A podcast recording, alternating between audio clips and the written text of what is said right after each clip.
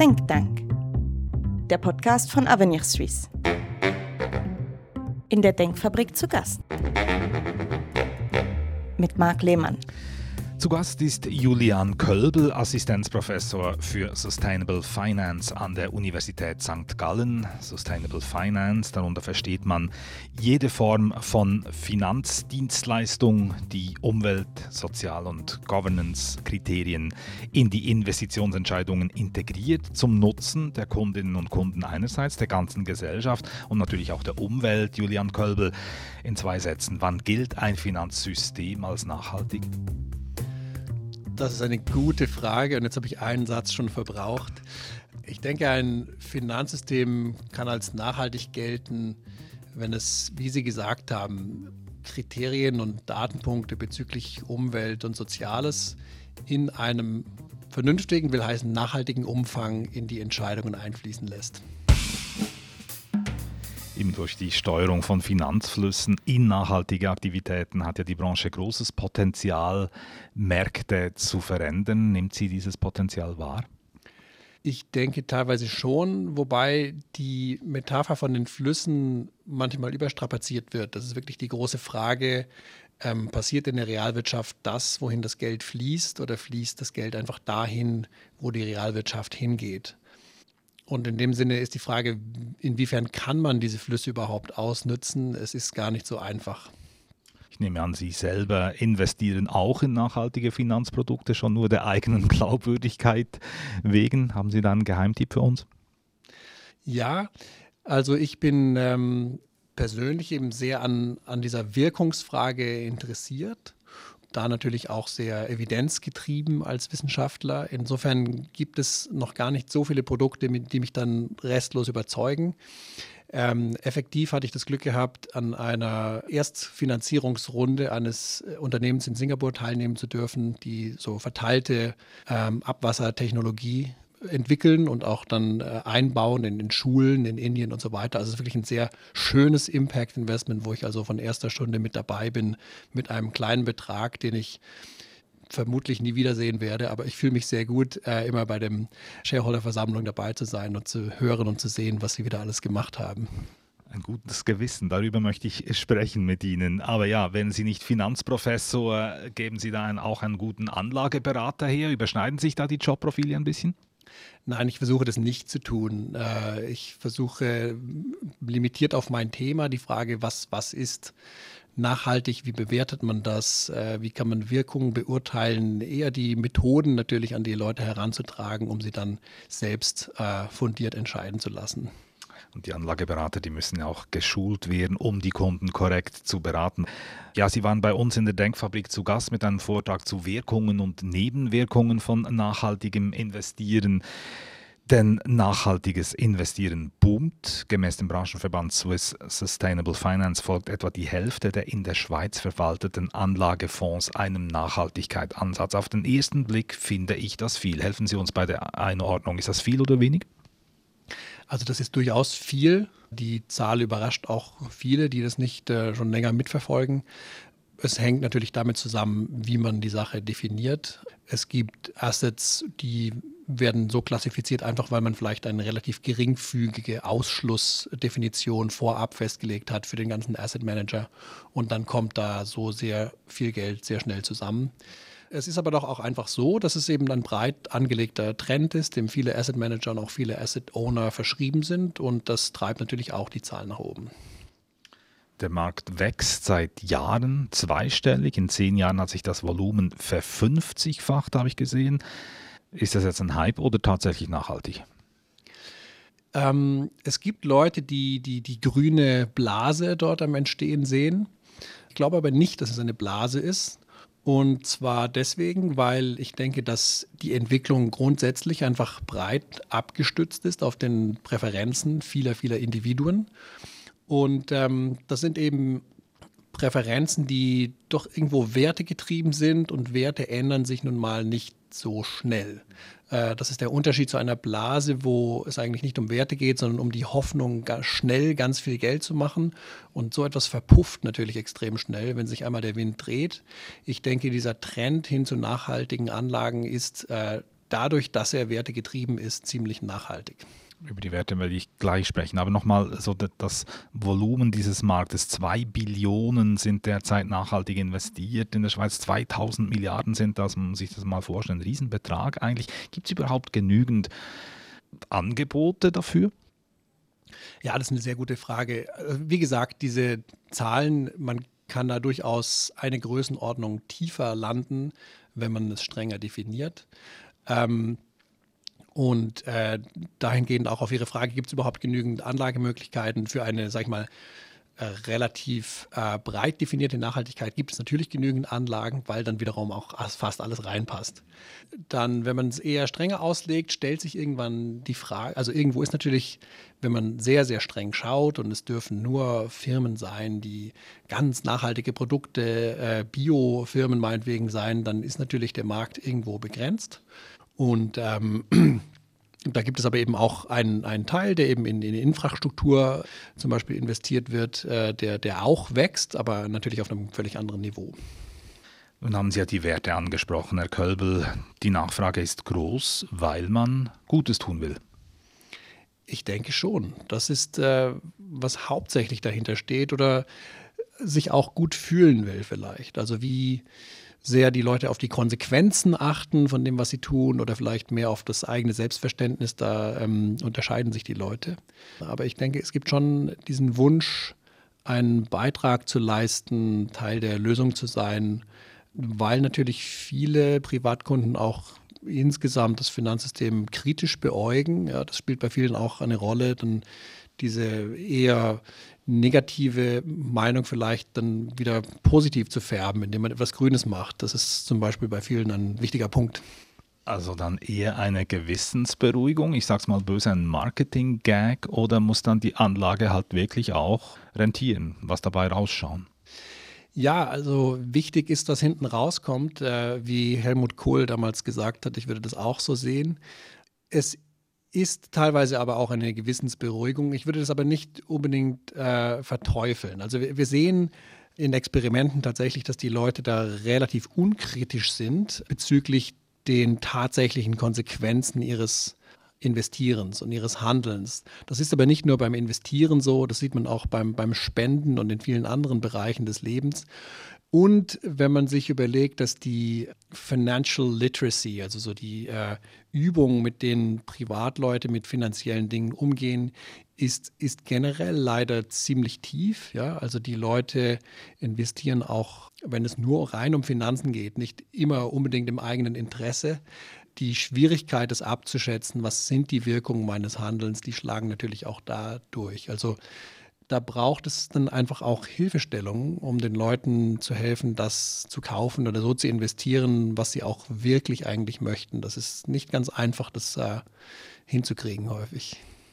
Also es soll nicht bloß fürs gute Gefühl sein, sondern eben auch eine Wirkung haben. Aber führen jetzt diese, diese nachhaltigen Anlageprodukte tatsächlich zu messbaren Veränderungen?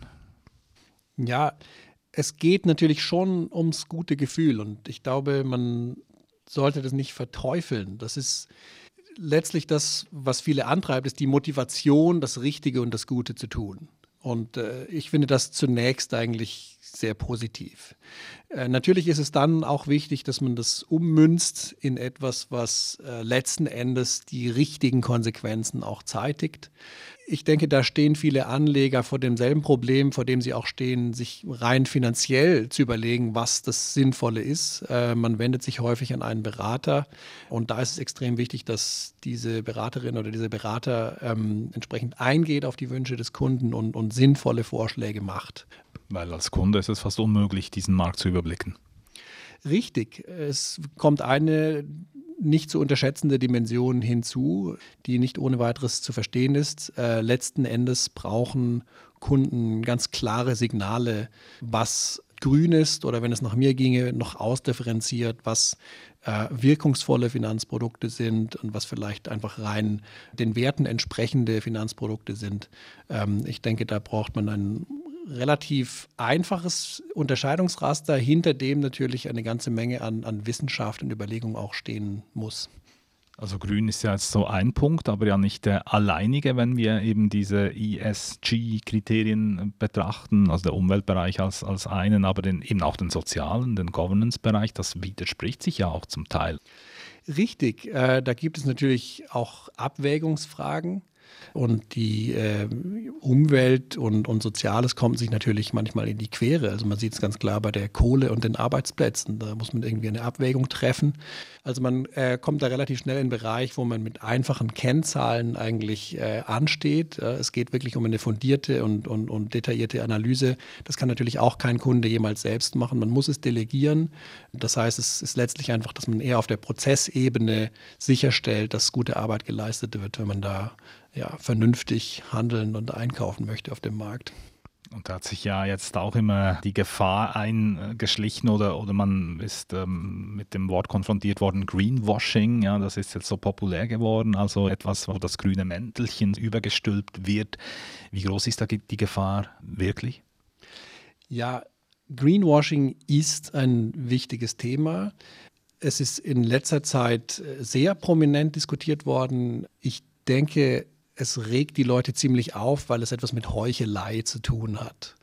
Ähm, manchmal denke ich aber auch, dass gerade wenn sich jemand exponiert mit, mit Werten, seines grüne oder soziale Werte, ist äh, irgendwie die Häme oder die Kritik besonders ausgeprägt, wenn man dann feststellt, oh, äh, es wurde doch nicht alles nach der reinen Lehre gemacht, währendhin, wenn jemand etwas weniger wertgeladenes behauptet, zum Beispiel, dass man ein profitables Businessmodell hat und es stellt sich dann nachher raus, es war gar nicht profitabel, solange die Leute nicht äh, wirklich äh, aktiv betrogen haben, ist das irgendwie weniger schlimm. Ja? Also dieses, dieses Greenwashing, das regt die Leute besonders auf. Es ist natürlich wichtig, dass man da genau hinschaut. Was vor allen Dingen wichtig ist, und ich denke, das ist das eigentliche Problem, ist, dass ähm, vage Versprechungen gemacht werden. Ich finde, das Kriterium sollte eigentlich sein, dass man als Fondsmanager oder als Asset Manager, dass man das macht, was man verspricht. Damit man das überhaupt überprüfen kann, muss das Versprechen einigermaßen konkret sein. Und diese Versprechen sind häufig unkonkret. Und das ist meiner Meinung nach der Weg, um dem Greenwashing zu begegnen. Versprechen konkreter machen und dann kann sich jeder ein Bild darüber machen, ob die eingehalten wurden oder nicht. Wie wird denn Nachhaltigkeit eigentlich gemessen? Wie werden zum Beispiel Produkte zertifiziert, eben wenn so unterschiedliche Kriterien bestehen? Ja, ein weites Feld. Was man grundsätzlich natürlich versucht, ist zu sagen, was sind die relevanten Aspekte bei diesem Produkt oder bei dieser Firma und wie sind die auch untereinander zu gewichten. Und äh, wenn man das etabliert hat, dann muss man die einzelnen Dinge messen. Äh, und da geht es dann darum, geeignete Indikatoren zu finden. Also Treibhausgasemissionen ist ein relativ offensichtlicher und viel gebrauchter Indikator.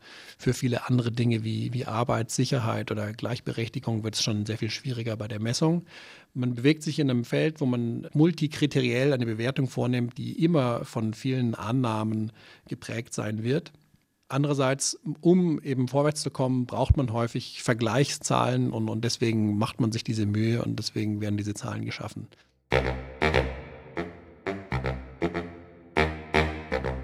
Was ist die Rolle des Staates in dem Ganzen?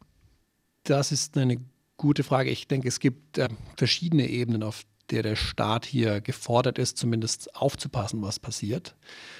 Erstens kann nachhaltiges Investment eine Hilfe sein auf dem Weg zu äh, einer nachhaltigeren Wirtschaft.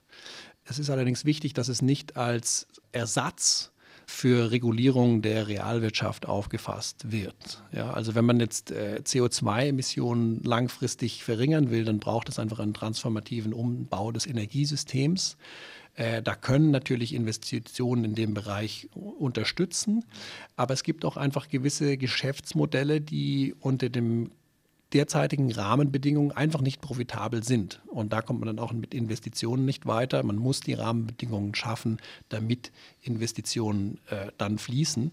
Ähm, das heißt, der Staat muss auf beiden Gebieten aktiv sein. Es ist wichtig, dass man nicht äh, ja, quasi Aktivität oder auf dem Finanzmarkt ausspielt gegen ähm, ja, politische Arbeit auf, äh, bezüglich der Realwirtschaft. Wo ist es denn nötig, dass die Politik mittels ähm, verbindliche Ziele eingreift oder anders gefragt, dass die, dass die Wirtschaft da nicht selbst fähig ist, dies zu regeln? Also ich denke, im Bereich der Standardisierung von äh, Offenlegungsvorschriften kann und sollte der Staat eine hilfreiche Rolle spielen. Es ist im Moment, hat man einfach die Situation von sehr vielen verschiedenen Fragebögen, Formaten, äh, die teilweise freiwillig, größtenteils freiwillig sind. Das führt auf Unternehmensseite zu einer gewissen Verwirrung, was man davon priorisieren soll. Äh, gerade bei kleinen Unternehmen äh, ist es auch sehr schwierig. Viele wünschen sich eine Vorgabe, dies sind die zwölf Kriterien, nach denen man rapportieren muss.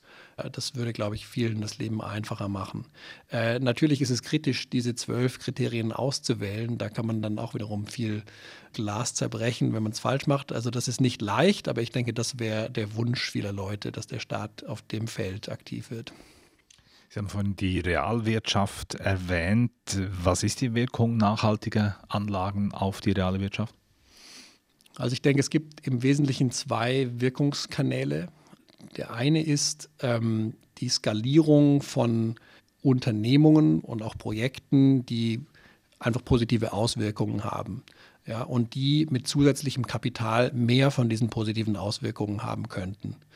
Also da geht es dann äh, um, um Startups konkret, die vielleicht eine spannende Lösung für Klimafragen oder im Ernährungsbereich haben. Wenn man denen ermöglicht, als Investor schneller zu wachsen, als sie das aus eigener Kraft könnten, da kann man einen entscheidenden Impact haben. Und ich habe große Hoffnung für Technologien, die uns noch einiges äh, leichter machen werden in der Zukunft, die uns vielleicht noch gar nicht vorstellen können. Also ich denke, da wird es noch Durchbrüche geben und denen Vortrieb zu leisten, ist die wichtige Rolle, eine wichtige Rolle der Investoren.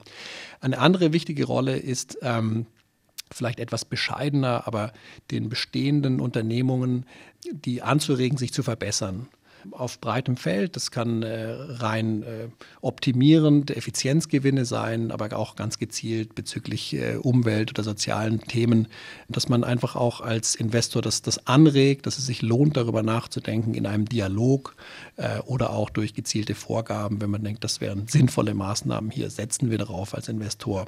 Das, das, das ist die zweite Rolle, also dieser Einfluss, um sich einfach kontinuierlich zu verbessern.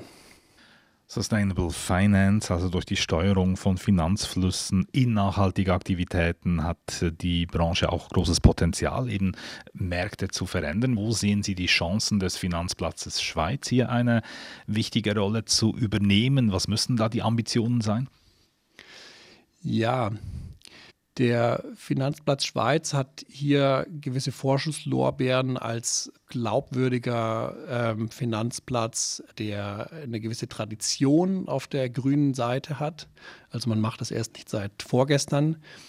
Glaubwürdigkeit ist ein Stichwort, also hier ein, ein griffiges regulatorisches Framework auch zu haben, was, was auch im Ausland überzeugt, wäre sicher ein Erfolgsfaktor, den man schaffen könnte.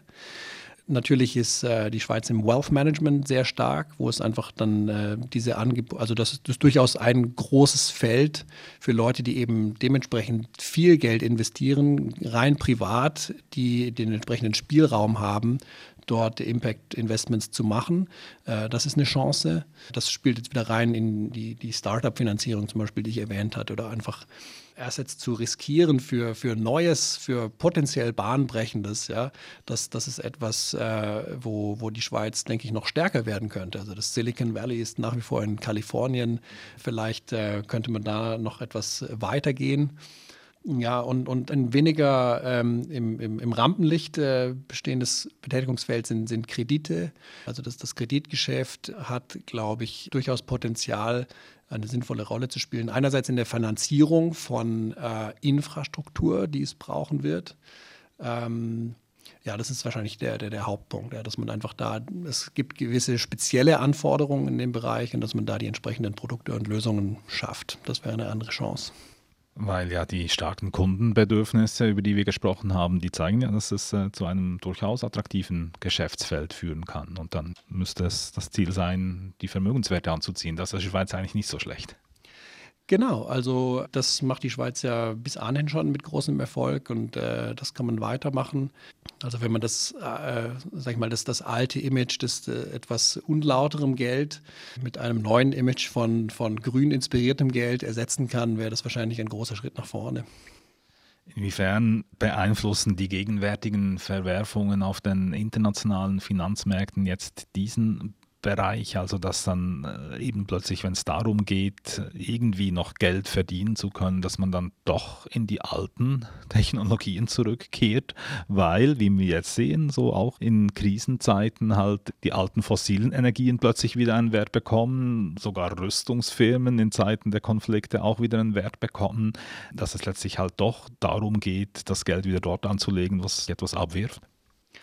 Ja, ich denke, es ging nie um was anderes. Ähm, ist tatsächlich eine interessante Frage, inwiefern Rüstungsfirmen in ein nachhaltiges Portfolio vielleicht doch reingehören, wenn man sich den gegenwärtigen Konflikt vor Augen führt. Oder ob es, sage ich mal, bessere und schlechtere Waffensysteme gibt. Ich denke, solche Diskussionen gehören dazu. Und, und ich denke, das kann die Stärke sein von, von nachhaltigen Investments, dass man natürlich nicht nur über die, über die Werte und Wertvorstellungen, sondern auch darüber, wie die zusammengehen mit profitablen Geschäftsmodellen diskutiert und ja, und, und, und alle dazu antreibt, das, das Beste rauszuholen. Ich denke eigentlich nicht, dass es ein reines Schönwetterphänomen ist oder, oder sein sollte. Also äh, Nachhaltigkeit muss auch in Krisenzeiten eine Rolle zu spielen haben, sonst, äh, sonst ist es nicht nachhaltig. Julian Kolbel, vielen Dank für das Gespräch.